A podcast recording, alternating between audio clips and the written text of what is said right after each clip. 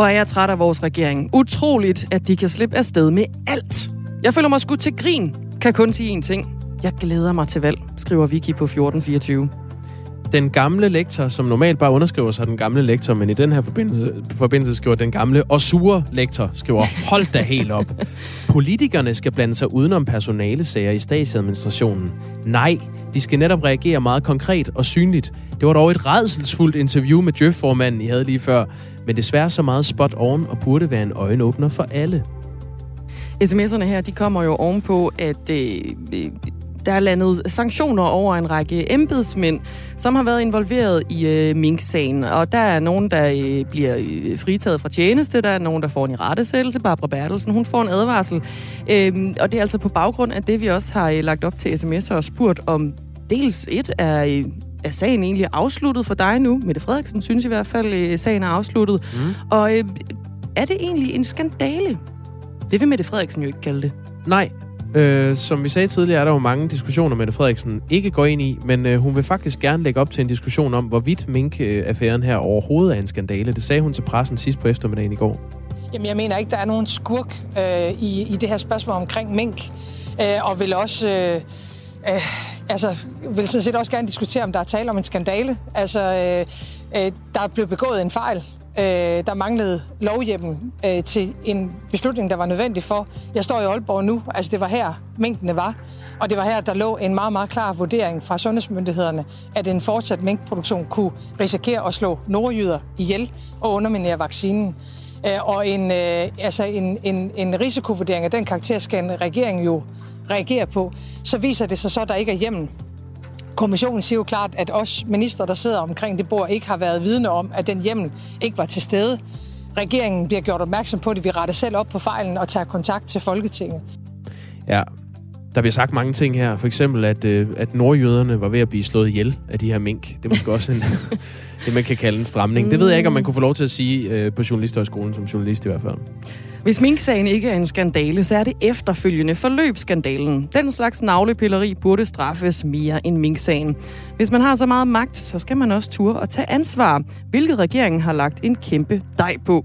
Men de har jo heller ikke været ude i den virkelige verden og arbejde, så de ved nok ikke, hvilken påvirkning det reelt har i samfundet, skriver Emil. Peter fra Holstebro skriver, nej, jeg betragter ikke Mink-sagen som afsluttet, fordi jeg stadig sidder tilbage med følelsen af, at der er foregået nogle ting, som ikke er kommet frem. Vi mangler for eksempel nogle sms'er, og Mogens Jensens hukommelse var irriterende ringe. Så for mig er Mette og Barbara stadig under mistanke, skriver Peter. Mink-sagen er den største skandale, der er foregået i dansk politik. Er der også en, der skriver. Lige nu er der en vis øh, overvægt af sms'er øh, fra personer, som mener, at det her er en skandale, og der er på ingen måde sat punktum i øh, sagen, som vores statsminister ellers mener, at der er. Vi vil øh, fortsat gerne høre fra jer, der har de holdninger. Vi vil også gerne høre fra jer, som øh, mener, at det her det er afslutningen på en øh, lang og kedelig sag for det danske demokrati. Skriv ind på 1424 ind til Jakob Grosen og Dagmar Eben Østergaard her i Radio 4 morgen. Godmorgen.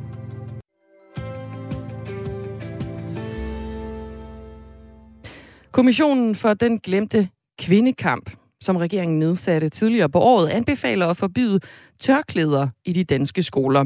Det skriver DR på baggrund af et interview med Christina Krysjak Hansen, som er formand for kommissionen og socialdemokratisk borgmester i Holbæk Kommune.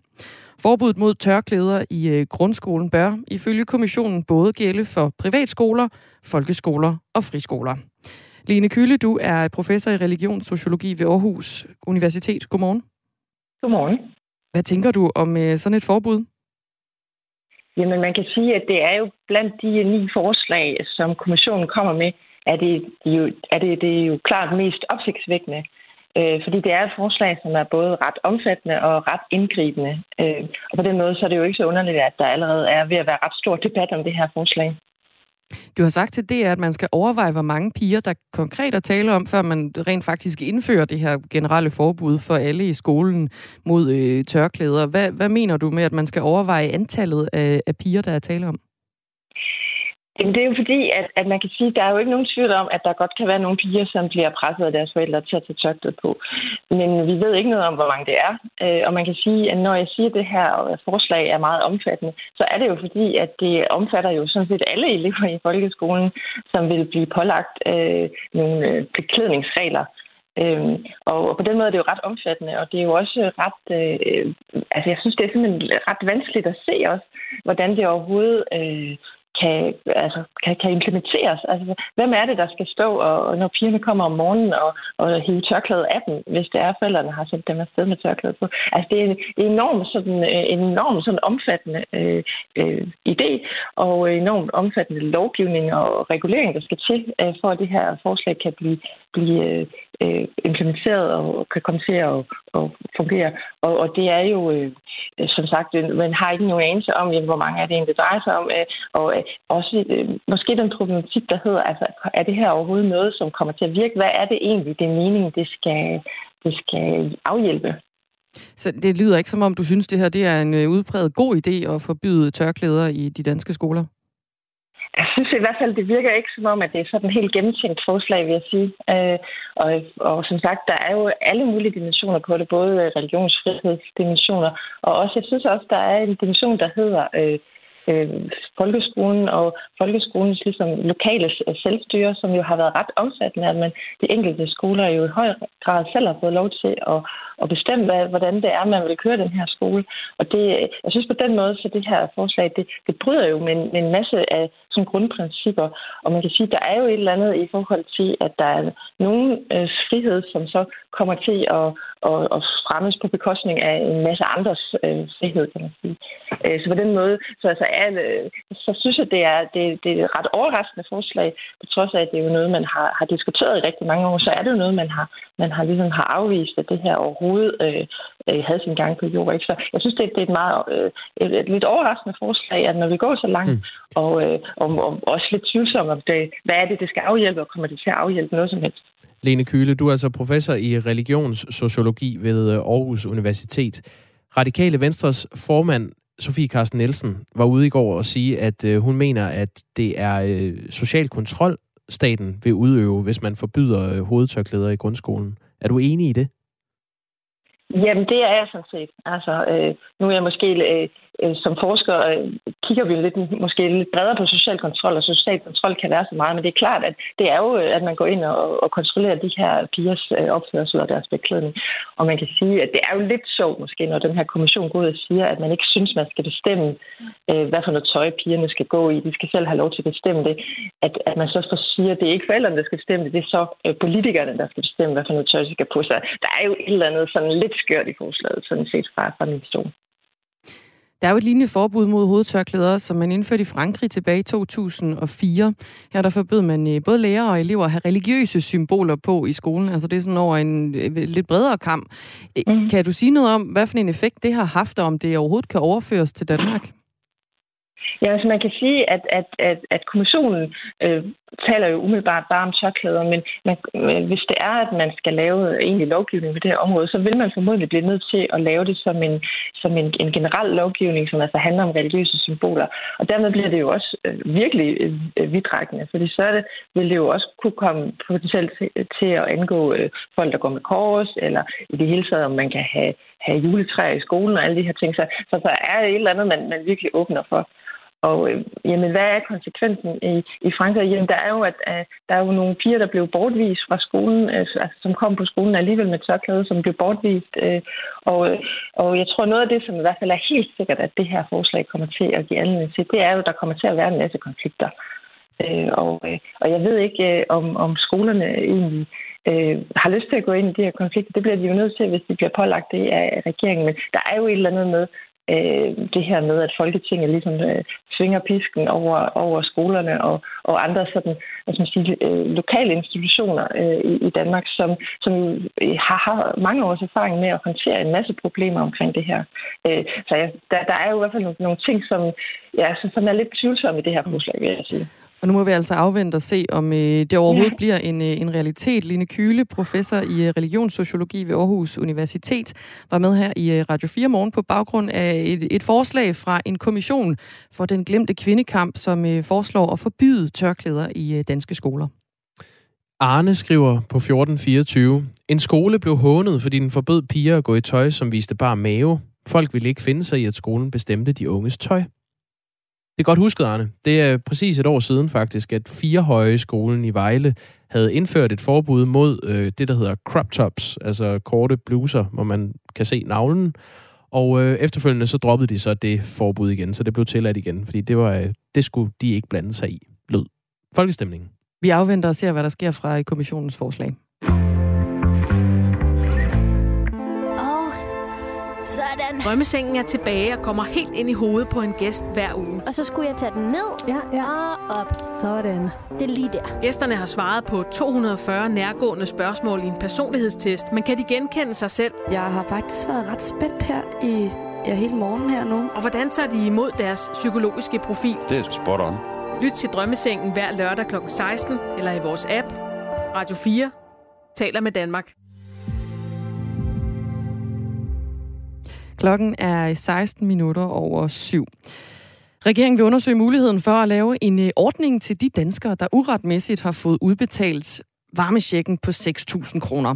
Men spørgsmålet det er jo så, om alle er villige til det. I går i Radio 4 morgen, der sagde Socialdemokratiets energi- og klimaordfører Anne Paulin nemlig sådan her. Der har været nogle øh, eksempler på folk, som har, øh, har fået pengene øh, på baggrund af de her øh, fejlregistreringer, øh, og øh, øh, har også udtrykt ja, et ønske om at, at kunne betale pengene tilbage, så vil vi undersøge øh, muligheden for det. Kurt Nielsen er øh, fra Forborg og lytter af Radio 4 morgen. Godmorgen. Ja, godmorgen. Du har øh, modtaget varmesjekken, og øh, er i hvert fald ifølge dig selv ikke berettiget til det. Øh, og du skrev ind til os i går på en sms, at du sådan set allerede har brugt pengene. Så det er for sent det der med at, betale dem tilbage igen. Hvad har du brugt pengene på? Jamen, øh, da jeg fandt ud af, at jeg havde fået den her varmetilskud, så blev jeg jo selvfølgelig glad og tænkte på, nå, okay. Øhm, men, men jeg var ikke husejer, og jeg var absolut ikke berettiget til det. Så, øh, så jeg bor til leje i et hus, og så spurgte jeg min, øh, min udlejer, om, øh, om hun havde modtaget noget af den her varmesjek. Øh, så sagde hun, nej, det har jeg ikke. Så øh, tænkte jeg, men øh, jeg overfører pengene til hende, fordi det var egentlig hende, der skulle have haft pengene. Øh, så hun er en retmæssig ejer af huset, og, øh, og, og det er hende, der modtager regningen for, for gassen.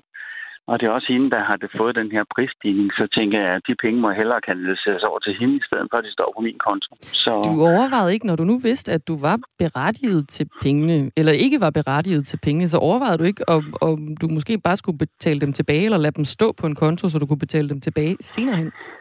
Jo, men det blev i talsat meget hurtigt, at man faktisk ikke uh, kunne uh, gøre det, og uh, at man overvejede at lave et eller andet system, som, uh, som gav mulighed for at betale pengene tilbage. Men jeg tænker jo, at det har taget seks måneder at finde ud af, hvordan vi skulle få de her penge. Og øh, hvis man så skulle sætte et, et hurtigt arbejdende udvalg ned igen, så ville der gå yderligere seks måneder på at finde ud af, hvordan vi skulle øh, få kanaliseret de her penge tilbage. Mm. Og, og det vil koste en formue, så tænker jeg, jamen regningerne skal betales her nu. Så, øh, så derfor så kanaliserer jeg de her penge direkte over i, på hendes konto. Og hvad, hvad får du øh, selv ud af det, øh, Kurt Nielsen, at du har betalt pengene videre til din udlejer? Jamen, når man øh, bor til leje, så betaler man jo både el og, og gas, øh, det vil sige varme, øh, for mit vedkommende. Og det er jo sådan noget konto noget. Og i og med, at øh, det bliver afregnet efter de udgifter, som hun har rent faktuelt, så, øh, så gør det, at jeg faktisk øh, ikke bliver sat op på i varmeregningen. Så, øh, så på den måde, der blev vi enige om, at, at det ville være en god idé. Og så fik pengene ligesom øh, øh, den retmæssige ejer. Og øh, der jeg tænker, at øh, de der regninger, vi skal betale på varme, den kan man jo ikke vente med at betale. Så det skal jo betales her nu. Mm. Og der typisk øh, de der udvalg, der, der bliver sat ned i regeringen, de har 5-6 måneders leveringstid på, på det, jeg kalder almindelig sund fornuft. Øh, så, så, øh, så tænker jeg, ved du hvad, Det kan godt være, at de kommer tilbage og siger, at jeg skal betale pengene tilbage. Og så må jeg jo betale det til regeringen også. Ja. Ja, ja. Du bor altså, altså til leje i et uh, delehus, ved jeg, Kurt, og uh, det opvarmes jo af naturgas, men du har også en indtægt på uh, mere end 650.000 kroner, ved jeg. Uh, ja, bestemt, ja. og, og det er jo ikke dig, kan man sige, der er registreret som ejer af det her hus, du lejer. Uh, hvad mener du om, at du overhovedet har modtaget den her varmesjek alligevel? Jamen, jeg, jeg tænker, at det er en katastrofe, at man kan bruge øh, 4-5 måneder på at finde ud af et system, som man ved ikke er, er rigtigt. Og, øh, og vi satte os ned i, i øh, går eftermiddags og tænkte, hvordan ville vi egentlig have gjort det? Og, øh, og hvis man samkører to register, for eksempel at øh, dem, der får en regning på gas, og dem, der ejer huset, hvis man samkører de to register, så vil man inden for en time finde ud af, at, øh, at der faktisk var et sammenhæng i det. Så, så jeg tænker, det er helt grotesk, at man skal bruge så lang tid på at finde ud af det. Og så kan man yderligere bruge 5-6 måneder på at lave noget ny lovgivning der gør, at man kan betale pengene tilbage. Mm. Altså, det, jeg synes, det virker dybt underligt, at man kan bruge så mange ressourcer på, på så lidt. Altså, Men du har altså det er også to en, øh, register, man skal samkøre. Det ja. er... Hermed altså i hvert fald et øh, tip fra øh, Kurt Nielsen, en af Radio 4 Morgens lytter. Kurt, du skal have tak, fordi du øh, vil være med her i radioen. Jamen øh, selv tak, og fortsat god dag. Fortsat god dag. Altså et uh, tip, der måske kan gives videre til de uh, undersøgelser, der nok uh, skal i gang i forhold til hele det her forløb om varmesjekken, der altså er blevet udbetalt. Også til mennesker, som uh, slet ikke har været uh, berettiget til det. Ja, og så ikke til nogle af dem, som var berettiget til det. Så. De ukrainske myndigheder bekræfter, at russerne er i gang med en øh, masse bortførelse af ukrainske børn. Det skriver tænketanken Institute for the Study of War, altså Institut for Krigsstudier. Børnene bliver, når de er øh, ført ud af de besatte områder, ulovligt adopteret af russere. Der er lige nu tale om mere end 1000 børn fra den ukrainske havneby Mariupol, som er blevet øh, ulovligt overført til adoption i det russiske distrikt Sibirien. Sådan lyder det fra Tænketanken Institut for Krigsstudier. Kasper Skotte Ejlskov er landeschef for Plan Børnefonden i Ukraine, som lige nu øh, befinder sig i Lviv i det vestlige øh, af landet i Ukraine. Godmorgen. Godmorgen. Kasper Skotte Ejlskov, hvad, hvad tænker øh, hvad, hvad, eller hvad kender du til øh, de her såkaldte masseadoptioner af ukrainske børn? Ja, altså, øh, det, er jo, det er jo nogle forfærdelige reporter, som, øh, som er kommet ud af, af, af Mariupol, ikke også?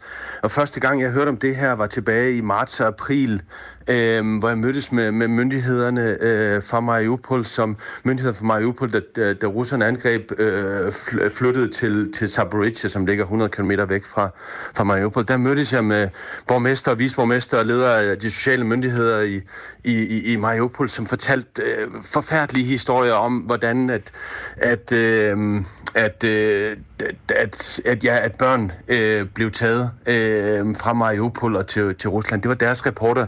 Deres reporter gik på blandt andet, at da de russiske styrker indtog øh, Mariupol, så var der blandt andet et børnehospital, hvor de børn, der var indlagt der, de blev øh, da russerne så indtog den her del, så, så, øh, så hvad hedder det, øh, så tog man øh, børnene fra, fra børnehospitalet og, og sendte det til, øh, til Rusland. Så det er vigtigt at sige, det her, det er jo, det er jo skal man sige, det er, det er ikke noget, som børn, øh, Plan Børnefonden har været mulighed for at, at verificere. Vi har ikke adgang til de her områder. Andre internationale aktører har ikke adgang til områder.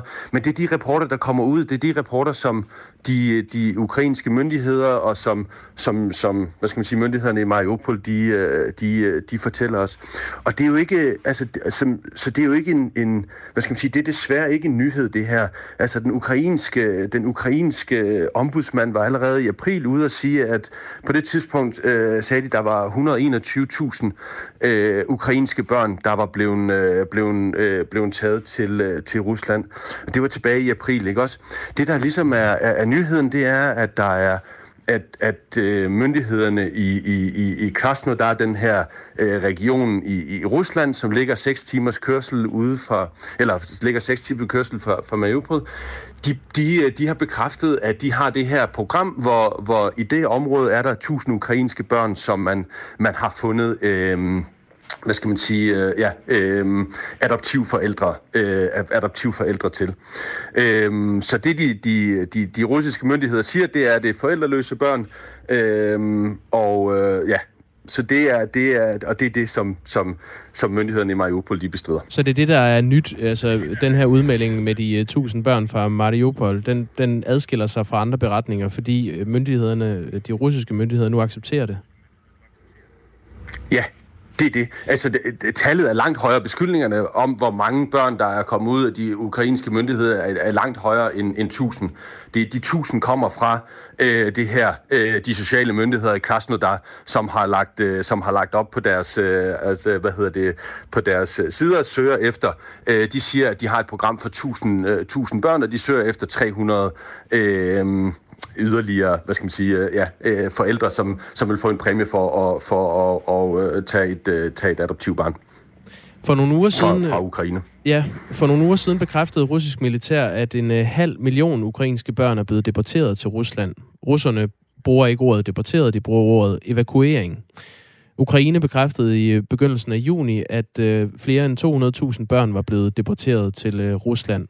Og de deporterede børn tæller angiveligt flere børn fra børnehjem. Det er børn uden forældre, og øh, børn, der er blevet adskilt fra deres forældre, herunder specielt børn fra områderne Luhansk og Donetsk i øh, det østlige Ukraine. Hvis man ser med russiske briller, så er det i det vestlige Rusland nu. Øh, ved du, hvordan det foregår med de her ukrainske børn, som bliver adopteret? Nej, men det er det, jeg siger. Altså, vi har jo ikke, og, og det er det, der er, er, er problemet, det er, at, at øh, internationale aktører, FN, Plan Børnefonden, andre har jo ikke adgang til de, de dele af, af, af, hvad hedder det, af Ukraine, som, som øh, russiske styrker eller pro-russiske styrker kontrollerer. Vi har ikke adgang til, til Rusland. Hvad kan så vi ikke mulighed for at det her, hvad er det for nogle børn? Hvad kan I så gøre ved det her problem i Plan Børnefonden? Jamen det vi kan gøre, det er jo at, at gøre opmærksom på problemet, og vi har, altså, vi har repræsentanter i, i, i Genève, i FN andre steder, for at lægge pres på FN og andre til at, og, og, og stille, fordi hvis, hvis det her står til trone, altså hvis det står til trone, at der er børn, der bliver, øh, bliver taget ud af, af, af Mariupol og andre steder og bortadopteret, øh, så er det en overtrædelse selvfølgelig af en hel række øh, konventioner. Mm. Og det er stater og FN, som, øh, som skal stille øh, de ansvarlige til ansvar øh, for den her slags overtrædelser.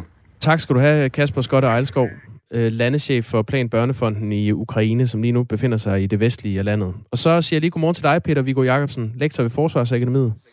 Godmorgen. Hvad handler de her adoptioner om, set med militærstrategiske briller?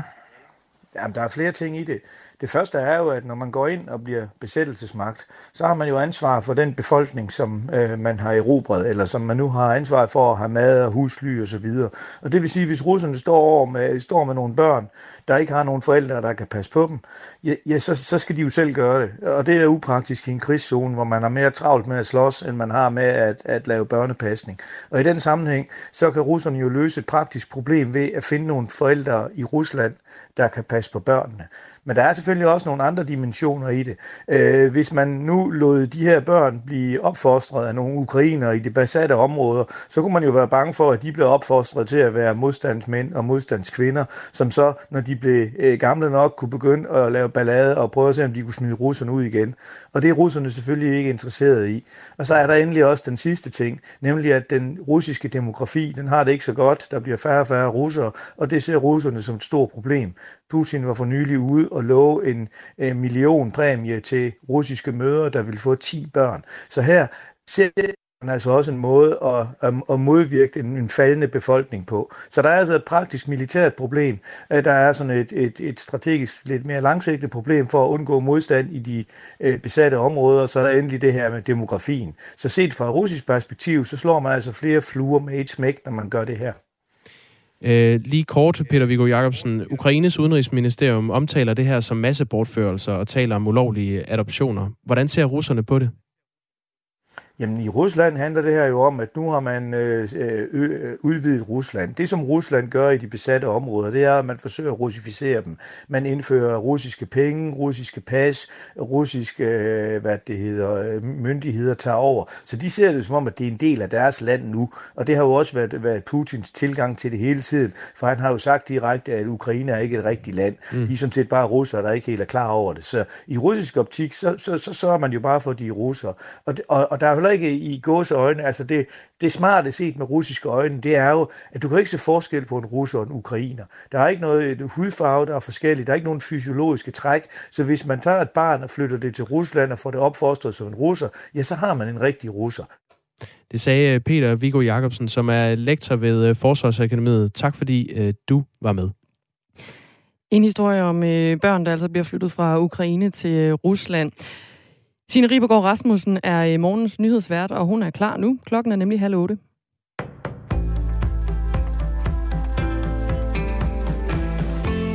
Det skal være forbudt at bære hovedtørklæde i danske skoler. Sådan lyder en anbefaling fra Kommissionen for den glemte kvindekamp, som regeringen nedsatte tidligere på året, det skriver DR. Kommissionen har til formål at undersøge, hvordan man undgår social kontrol af piger og kvinder i indvandrermiljøer. Kommissionens endelige rapport er først klar til næste år, men allerede nu kommer den med en række anbefalinger til regeringen om, hvordan man kan forbedre børnelivet for minoritetsetniske piger. Og her er et af forslagene altså, at piger i grundskolen skal forbydes at gå med hovedtørklæde. For det deler børnene op og viser, at de muslimske piger er anderledes end etnisk danske piger, lyder argumentet fra kommissionen. Vores fokus er at sikre, at pigerne, der ikke har de samme frihedsrettigheder som alle os andre, får dem.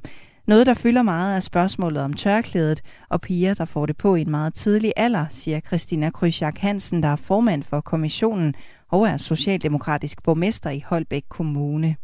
Kommissionen forholder sig ikke til, hvad skoleledere og lærere skal gøre, hvis en pige møder op med tørklæde på i skolen, på trods af et forbud. Præcis hvordan det skal udmyndtes, skal regeringen og Folketinget beslutte, lyder det. Ifølge Jens Elo Rytter, der er professor i forvaltningsret ved Københavns Universitet, så vil det dog blive op ad bakke for politikerne, hvis de vil gøre kommissionens forslag om et forbud til lov. Som udgangspunkt kan man ikke gribe ind kun over for et bestemt religiøst symbol. Det vil jo være religionsdiskrimination, siger han. Det danske forsvar har brug for langt flere soldater for at kunne forsvare Danmark. Det er et af budskaberne i et nyt forsvarsudspil fra Dansk Folkeparti. Partiet vil styrke rekrutteringen af soldater ved at op mod femdoble antallet af værnepligtige og udvide værnepligten fra fire måneder til minimum ni måneder. Det fortæller partiets forsvarsordfører Alex Arensen. Det skyldes, at Danmark er i den situation i dag. Vi kan ikke forsvare os selv. Øh, Rusland øh, har vist sig at være en utroværdig øh, partner. Derfor øh, bliver vi nødt til at sikre os for fremtiden. I 2021 påbegyndte omkring 4.700 unge værnepligten i forsvaret. Heraf var 27 procent kvinder, det viser tal fra Forsvarsministeriets personalestyrelse. Og for at nå målet om en femdobling af antal værnepligtige om året, vil Dansk Folkeparti have flere kvinder med, siger Alex Ejensen. Vi vil gerne gøre det attraktivt at være i forsvaret, og derfor foreslår vi også kvindelig værnepligt. Uden kvindelig værnepligt vil vi ikke kunne nå vores mål. Øh, det kan simpelthen ikke lade sig gøre. Konkret foreslår Dansk Folkeparti at pålægge kvinder værnepligt på lige vilkår med mænd. For at finde plads til flere værnepligtige vil partiet både bygge nye kaserner og genåbne lukkede kaserner. Det skal også være muligt at genindkalde tidligere værnepligtige til eksempelvis årlige øvelser på en uges tid. For første gang i 25 år importerede Storbritannien overhovedet ikke brændstof fra Rusland i juni. Det oplyser det britiske statistikkontor Office for National Statistics, ONS, ifølge nyhedsbureauet Reuters. Importstoppet er udløst af sanktioner mod Rusland som følge af landets invasion af Ukraine i februar. Importen af varer fra Rusland faldt i juni med 97 procent i forhold til samme måned året før, da der ikke var nogen militær konflikt mellem Rusland og Ukraine. Totalt er den samlede britiske import fra Rusland i juni opgjort til 33 millioner pund, og det er det laveste beløb siden ONS begyndte at føre statistik over det i 97. I dag får vi først lokale tågebanker, ellers en del sol og temperatur mellem 20 og 26 grader. Det var nyhederne her på Radio 4 med Signe Ribergaard Rasmussen.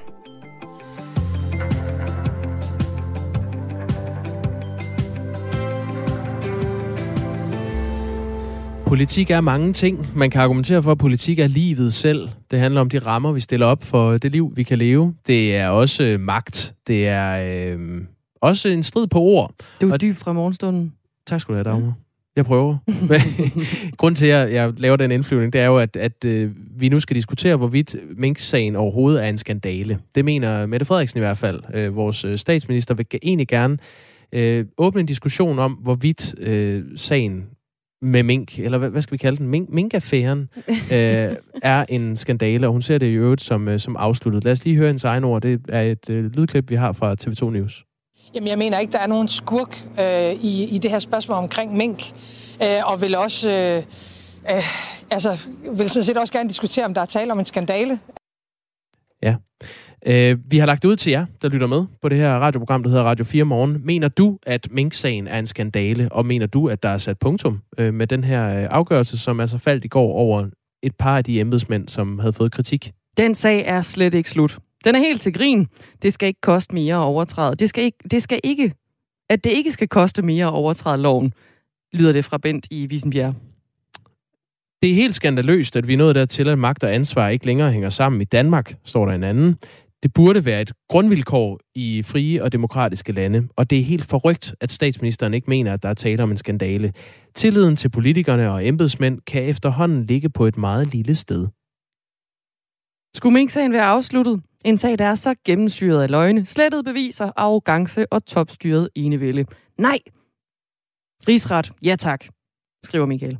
Øh, det bør ikke være statsministerens opgave at bestemme, hvad der skal ske i en sag, hvor hun selv er i centrum. Hun skal få en rigsret, og så må hun selv bestemme, hvilket fængsel hun vil sidde i, skriver Jens fra Nykøbing Falster.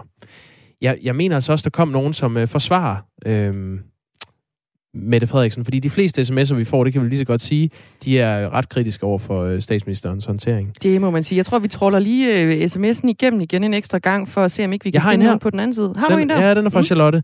Jeg synes, det er ret trist, at alle hænger sig så hårdt i den mink-sag.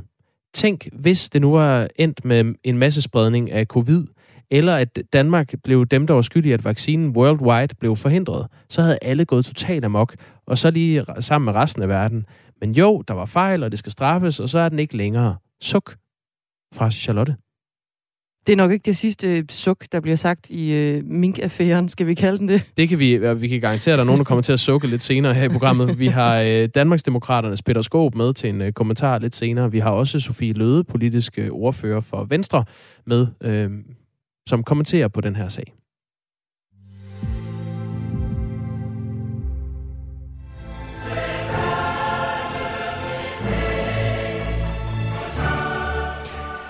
Sådan øh, skal det lyde i den danske nationale arena flere gange i øh, løbet af øh, efteråret.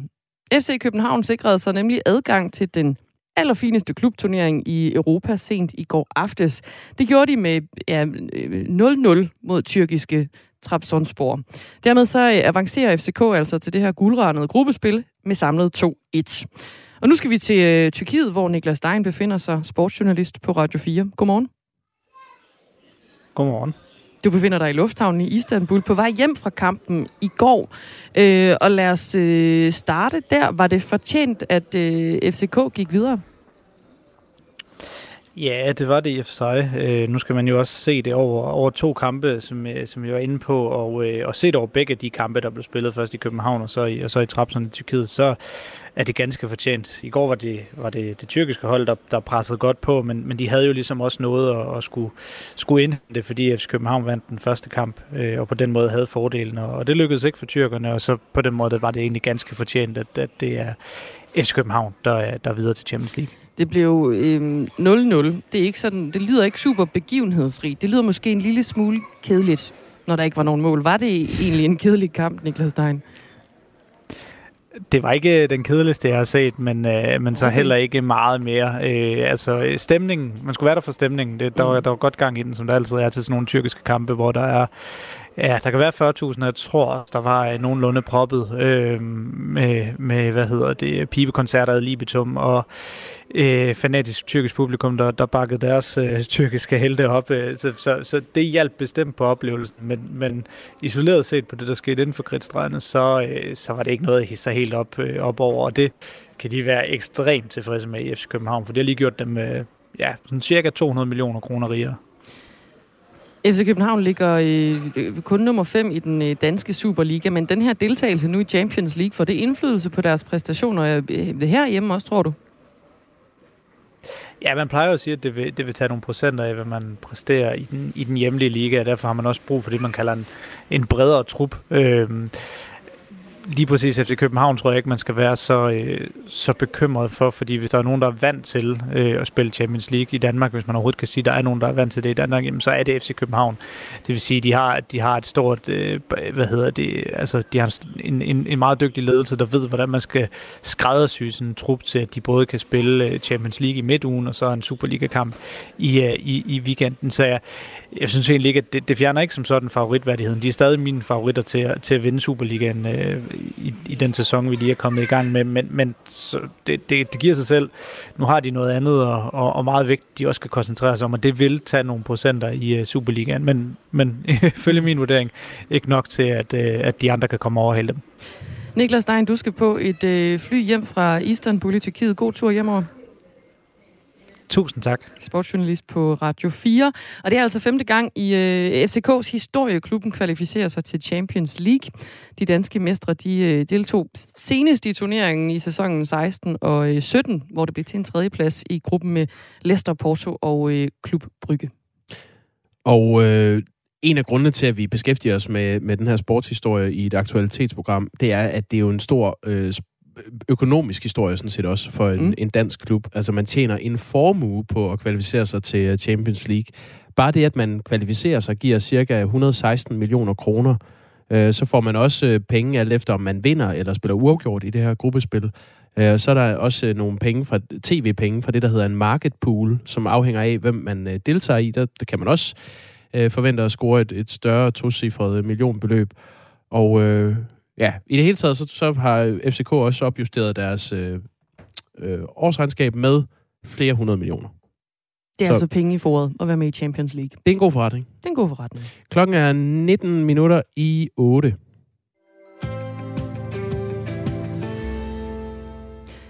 De fleste herhjemme har øh, nok lagt mærke til, at det koster flere penge, når du sætter opvaskemaskinen i gang, trykker på stikkontakten og tænder den, eller tumbler tøjet efter en vask. Priserne på el er nemlig steget markant, og for at kompensere for de her stigende priser har politikerne øh, blandt andet løbende besluttet at sænke afgiften på el. Og i dag der skal en yderligere sænkelse så behandles i Folketinget. Men det, som partierne har lagt op til, det vil svare til en besparelse på omkring 400 kroner i år, når man øh, lægger alle de planlagte lempelser på elafgifter sammen. Og næste år, der vil det øh, samlet svare til en besparelse på 915 kroner. Det er noget, som øh, elselskabernes interesseorganisation Green Power Danmark har øh, udregnet. Øh, Robert Kynel, godmorgen. Godmorgen.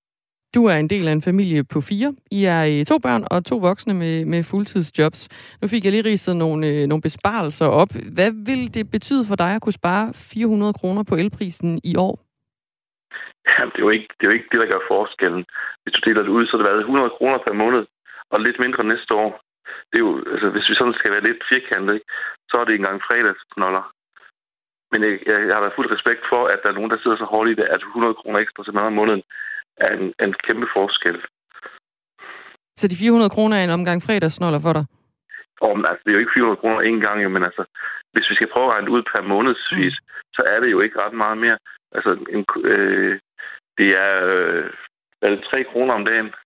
Er det egentlig så lidt, du ikke bare godt kunne have været foruden? Jamen, det er jo, men i den her tid hjælper alt jo, kan man sige. Og nu kan man sige, nu har de, nu, som du siger, at de har allerede vedtaget, jeg tror i januar, at den skal falde løbende frem til 30 øh, afgiften. Så jeg ved ikke, hvor meget ekstra det er, de ligger på her. Men man synes, jeg synes måske, det er meget rimeligt, at når elprisen er en, indeholder en del afgifter, som, er, som også læner sig op af, af elprisen, så er det måske også meget rimeligt, at de får noget tilbage, når de har et, skal vi kalde det et, et overnormalt højt afgiftsproveny. Altså en, en, faktisk, en besparelse faktisk, på omkring 400 øh, kroner i år øh, svarer sig til cirka at, øh, at spare 1 kroner 10 øre om dagen. Det er bare lige for ja. at lægge det, lægge ja. det frem. Og det er så næste år, så kan det så... Ja, så kan I... det, jeg, regner, jeg regner 400 for resten af året. Ja, okay. Hvis vi deler det ud over hele året, så, så passer det meget godt. Ja, og næste år er det, er det så en besparelse på 915 kroner. Kan det ikke mærkes? Om, hvad skal, hvad, så, så er vi nede på de her lige 3 kroner om dagen, ikke? Lige under. Det er, det er stadigvæk til et par julegaver. Jo, men det er det. Men hvis når det er per måned, ja. vi, vi betaler el kvartalsvis, ikke? Så det er jo så er det selvfølgelig 300 kroner. Det, det, det kan godt stoppe et hul af til. Men hvis du går ned i, hvis du regner med de 3 kroner om dagen, og går ned i et supermarked, så kan du se, hvor meget du kan få ekstra. Er du egentlig sådan lidt bare lidt sur og skuffet over de øh, øh, øh, sænkelser på elafgifterne, vi, vi ser nu? Nej, nej, slet ikke, slet ikke. Jeg synes, jeg synes altså, et af sted, hvis man skal være sådan helt firkantet, så er den bedste kur mod øh, høje priser, det er høje priser. For jo høje prisen er, jo bedre bliver vi til at spare. Så jeg synes måske, at man skulle have... jeg synes måske, det er lidt ligegyldigt for dem, der, der ikke er, øh, skal man sige, dem, der ikke er presset. Det er ikke, det er ikke noget, man øh, mærker i det daglige budget. Så, så hvad burde man, man gøre, set fra din stol, Robert Kønel? Jamen, jeg synes jo, det er helt fint, hvis man går ind og kigger på det. Og, man, og så synes jeg måske også, nu ved jeg ikke, hvor meget den her øh, lempelse svarer til i forhold til det med den mere indsigt, der kommer på afgifterne. Men jeg synes jo godt, man kunne lægge et loft ind. Øh, I hvert fald midlertidigt. Lægge et loft ind på, det, nu skal jeg lige være med på at lægge et loft ind på hvad? Øh, hvad en maksimal afgift kunne være. Mm. På de her afgifter, der er for eksempel for eksempel, hvor mange øre moms var indgået i en strøm. Fordi 25, det er jo prisen, ikke? Men jeg synes, hvis, hvis man skal hjælpe den danske familie, så er det jo et meget godt sted at gøre i forhold til at give en check, for eksempel. Fordi elafgiften eller elprisen den er i forvejen så høj, at vi er helt er med på, at vi skal spare på den. Så det er jo ikke fordi, at vi sætter gang i en forbrugsfest. Robert Kynel, øh, du slår mig som en mand, som, øh, som godt kan tage nogle, øh, nogle kritiske modspørgsmål, og derfor læser jeg den her sms op for dig, fordi vi, vi får sms'er, mens vi, øh, vi sender Radio 4 morgen for lyttere, der lytter med. Og her får du altså lige en, som, øh, som du godt må forholde dig til. Mm. Han er en pivskid, er der en, der skriver, som aldrig har prøvet modgang, og du, du havde aldrig klaret 40'erne og 50'erne, er der en, der skriver. hvad, hvad vil du svare på det? Ja, ja. Jeg er et barn, jeg er et barn af fattig 80'erne, hvor der hvor der arbejdsløshed var mere norm, end det var undtagelsen for begge forældre. Så det ved jeg sgu ikke, om jeg skal sige til. Og, jo, og jeg synes jo rent principielt også, som jeg prøvede at sige før, at man skal have respekt for dem, der ikke, der ikke har til vejen. Øh, dagen og vejen, og, og det er en forskel for. Men ellers synes jeg jo, at det jo, jeg piver ikke over, priserne stiger. Jeg synes bare, at hvis man vil gøre noget for familierne, så skal man gøre noget, der hjælper. Og som kan mærkes. Som jeg tror ikke, det gør de mennesker, der har to gange fuldtidsjob, der tror jeg ikke, det gør den store forskel i hverdagen. Dennis han skriver også, at det er en ligegyldig afgiftsnedsættelse på el. Det kommer ikke til at have en betydning for den almindelige dansker. Og øh, Robert Kynel, nu du foreslår, at man skal sætte et loft over øh, afgifterne, i stedet for egentlig at lempe afgifterne. Men hvis vi nu skulle ja, gå ind i det her med lempelserne, hvor langt skulle vi så op, før du synes, det begynder at rykke noget på, på din og jeres økonomi derhjemme? Jo, altså jeg, jeg, jeg er jo lidt splittet her, fordi jeg synes jo, i forhold til, hvad jeg synes, man skulle gøre i forhold til øh, økonomien, og hvad man skal gøre for at det gør en forskel, det er jo ikke helt det samme spørgsmål. Altså jeg synes, jeg synes hvis man sparer sådan måske den, den dobbelte, kunne det ville gøre en, en stor forskel for langt flere mennesker. Øhm. Manden har jo ret og er ærlig, er der også en, der skriver ind på sms'en. Mm, det, ja, det sætter jeg pris på. Robert øh, Kynel, du skal i hvert fald have tak, fordi du ville stille op her i Radio 4 morgen. Ja, det var så lidt. Klokken er blevet 12 minutter i 8, og vi taler altså her om øh, et, en forhandling i dag. Noget, der skal behandles, det er en sænkelse, en yderligere sænkelse af øh, elafgifterne, som er på tale i Folketinget.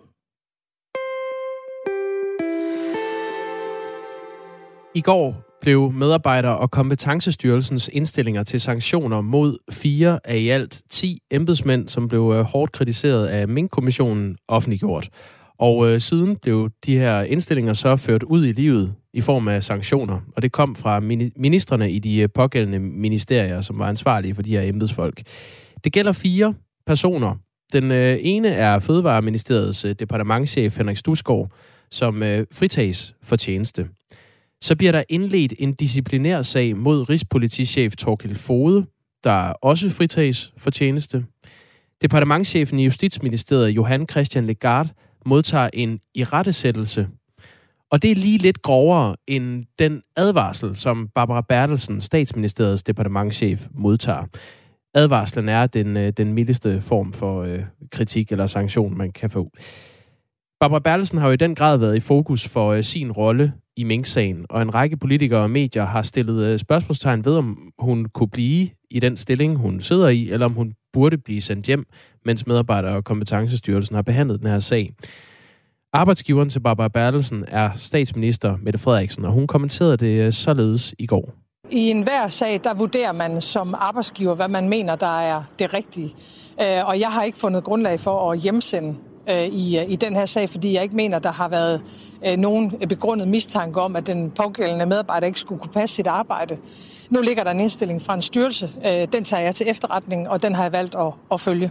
Sådan sagde statsministeren på et pressemøde sådan sidst på eftermiddagen i går fra Aalborg, og det her det var lyd fra TV2 News, vi har lånt. Thomas Larsen er politisk redaktør her på kanalen. Godmorgen. Godmorgen. Er der nu for alvor sat et punktum i den her kedelige sag? Nej, det er der ikke. Man kan sige, rent formelt, så er den jo kørt igennem systemet, og de relevante myndigheder har set øh, på, hvad embedsmændene har gjort, og også kommet nu med, med, med sanktioner, som er ved at blive øh, iværksat. Og der er, øh, iværksat, og der er nogle af embedsmændene, som øh, altså i yderste fald kan risikere at blive afskediget, når det hele er, er kuglegravet øh, endeligt. Så på den måde kan man sige, at der er sat et øh, punktum, og derfor så kan det jo også godt give, give mening, når øh, øh, statsministeren siger, at sagen er helt afsluttet set med hendes øh, øjne. Men det er det formelle, fordi politisk, der er den jo på ingen måde lukket, og der har vi også kunne se reaktioner reaktionerne fra de borgerlige partiledere. De er stadigvæk øh, ekstremt øh, vrede over hele det her forløb. De mener i modsætning til statsministeren, at det er en fuldtonet politisk øh, skandale, der har haft øh, store konsekvenser for et helt erhverv. De mener, at statsministeren skulle have sendt flere embedsmændene hjem med det samme. Øh, og de har tænkt sig at, at, at bide fast, og jeg tror at roligt, man kan forudse, at øh, sagen den vil komme til at fylde i diskussionerne og debatterne i den valgkamp, der jo i realiteten er i gang. Lad os lige tage et par af de reaktioner, der er kommet fra oppositionspolitikerne efter øh, øh udmeldingen. Venstres formand Jakob Ellemann Jensen sagde til TV2, at, citat, statsministeren i langt større grad skulle påtage sig ansvaret for den skandale, hun stod bag formand for det konservative Folkeparti og også statsministerkandidat Søren Pape Poulsen har sagt, at Mette Frederiksen vasker hænder i sagen. Og så er der Liberal Alliances partileder Alex Vanopslag, som på Twitter har skrevet følgende. Barbara slipper med en advarsel. Øh, det indstiller den super uafhængige medarbejder- og kompetencestyrelsen, som har Barbara som chef og Mette F. som minister. Monty Python-agtig farse, det her.